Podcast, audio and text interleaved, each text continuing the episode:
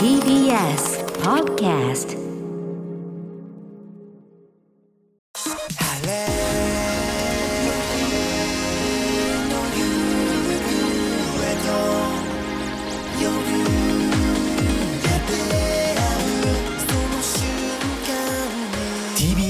ラジオプレス。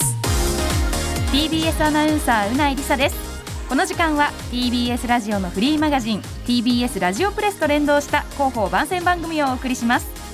TBS ラジオの注目トピックスや番組の中の人が今伝えたい話放送にまつわる取り組みなどを掘り下げていきます。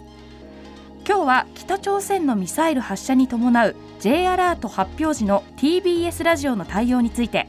TBS ラジオ UX デザイン局のクジライニュース部長に伺います。よろしくお願いします。よろしくお願いします。まず J アラートについて聞く前に TBS ラジオのニュースに関する質問が届いているのでこちらをご紹介します。ラジオネームのりチャンネルさんからいただきました。素朴な疑問です。TBS ラジオを聞いていると番組パーソナリティの方が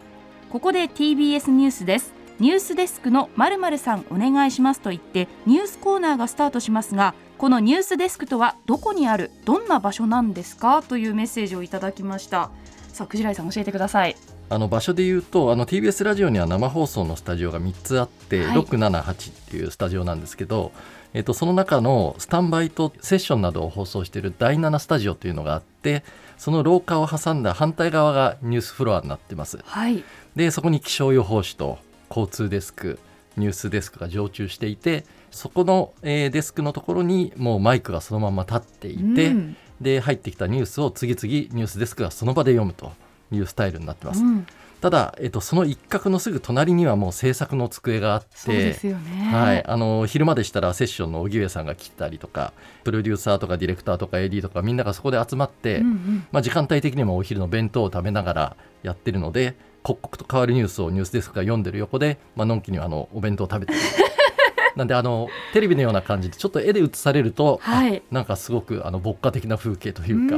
感じになってます。あと後ろが廊下なので結構あの、えーと、生放送中いろんな人が走ったりするので、そういう音声音が入ってきたりすることもあって、はい、割とあのニュースデスクがニュースを読むときは、うん、あのアルバイトの方たちが、えー、今ニュース中ですっていうあの札を廊下に立てて、はい、ちょっとあの音が入らないように、うんうん、えー、指導してもらったりというような体制でやっていますつまり専用のニュース用のスタジオだったりブースがあるわけではなく皆さんがお仕事しているデスクの中にニュースデスクがそうですね。ということですよね。はい、普通の会社のあの島のようなところに一本だけマイクが立ってて、ですよね。はい、それで読むと。うん、ということはたまに音が入っちゃったりとかもあありますね。はい、はい、あの特にニュース読んでる途中っていうのはあの生スタジオの方はオフになってるので、うん、出演者とあのスタジオのスタッフが雑談したりするんですよね。はい、でそれでわーっと湧いたような歓声とかがこっそり入っちゃう時がありますね。はい、なるほど、まあ、そういったところも味わいとしてぜひ受け取っていただけたらと思います。はいすね、ということでラジオネームのりチャンネルさんの疑問にお答えしました。では改めてクジライニュース部長に今日のテーマである北朝鮮のミサイル発射に伴う J アラート発表時の TBS ラジオの対応についてお話を聞いていきます。まず最近ですと先週3日木曜日の朝にも J アラート発表されましたあの時はどうでしたか、はい、そうですね。あのちょうど森本武郎スタンバイという番組の生放送中で、うん、で私もあのそこの番組を担当してますので、えー、立ち会っていたんですけれど、はい、突然やっぱりあの入ってきて少し身構える感じではありましたが、うん、あのだいぶちょうど1か月前も出てたばかりで手順は確認していたので、はい、えーと、その辺は落ち着いて対応できたかなとは思っております。うん。スタジオから速やかにニュースデスクを呼び出して安全確保を呼びかけたというような流れでしたね。あの J アラート発表時の TBS ラジオの対応っていうのは具体的にどうなってるんでしょうか？はいえーと、一応、えー、決まっていましてすべ、はい、てに優先してニュースデスクから速報、うん、それから避難の呼びかけを行うと。うん、で全てに優先してっていうのはどういうことかというと,、えーと、CM、まあ、もちろん番組は飛ばして、うん、でそれから CM も飛ばして警報を入れ続けると。一応そのいろいろ地震とか津波とかいろいろありますけれど、うん、えー、その中の最上級の扱いをする一つになってます。うん、であの避難の呼びかけ警戒の呼びかけなんですけれど、えー、これは、えっと、日本の上空を通過する。で安全が、えーある程度確認できるまで続けるということになっていて、えー、と3日の例でいうとちょうど8時にあの日本上空を通過したという、はい。まあ、実際にはこれ後で違うことが分かるんですけど、うん日本上空を通過したという一報が入ってきてですので8時から番組に復帰したとうん。いう形でした。ということは線引きとしては通過というところが一つラインになるね。はい。いうことなんですね。えー落ちてくる可能性がある間はずっと警報を呼びかけると、うん。で日本上空を通過してあ落ちてこないなというのが分かったらもう大丈夫ですよとうんうん。いうような形になります。まあ、これまで J アラートが発表されて基本的には上空を通過した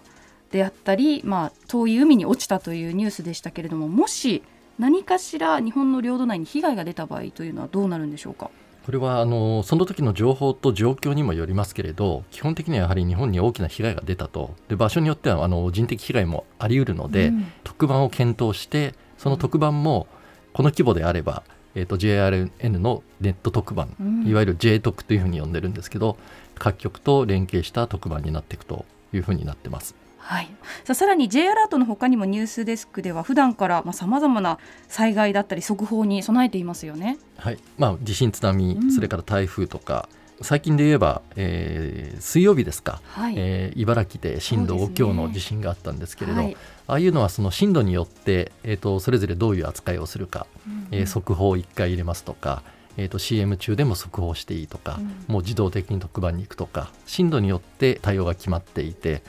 であの一応分かりやすいようにあのニュースデスクのところに紙で貼ってあったりとかするんですけれど、それを見ながら自動的にあのすぐにあの対応できるようにやっています。あとはあの台風とかですね。これはもうある程度気象予報で予報が確立してますので。でラジオのニュースのフロアにはあの気象予報士さんが常駐しているのであのこういう予報ができるものは、えー、と事前の段階からうん。注意をまめに呼びかけるようにあの予報士さんとニュースデスクで連携してやってます。大体あの予報士さんが原稿を作ってくれて、えー、とニュースデスクが読むとか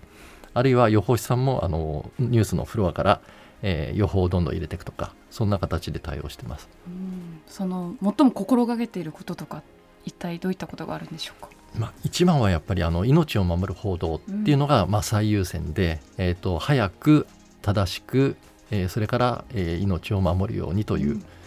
で、えー、ともう一つ気をつけてるのはあの具体的な行動につながるような、えー呼びかけをするようにというふうにしてます逃げてくださいだけではなくてどういうふうにとかあとは、えー、とそういう、えー呼びかけをすることでかえってこう慌ててしまったりとか、うん焦ってしまったりとかしてそれがまたあの怪我とかにつながることもあるので、えー、と落ち着いてもらうというところもあの大事にして、えー放送しています。はい。まあ私もアナウンサーとしてそういったあたりは心がけていきたいと思います。はい。ということで本日は J アラート発表時の TBS ラジオの対応などについて伺いました。TBS ラジオ UX デザイン局のクジライニュース部長でした。ありがとうございました。ありがとうございました。ではそろそろお別れのお時間です番組では皆さんからの感想や取り上げてほしいテーマ今さら聞けない TBS ラジオの素朴な疑問などをお待ちしていますメールアドレスはすべて小文字でプレスアットマーク tbs.co.jp プレスアットマーク tbs.co.jp プレスの綴りは PRESS ですそして TBS ラジオプレスはポッドキャストでも配信中ですアップルポッドキャスト、Spotify、Amazon Music などで聞くことができます。ぜひチェックしてください。さあ、この後の TBS ラジオは6時からアフターシックスジャンクションです。歌丸さん、山本貴明アナウンサー、今日もよろしくお願いします。TBS ラジオプレス、お相手は TBS アナウンサーのうないりさでした。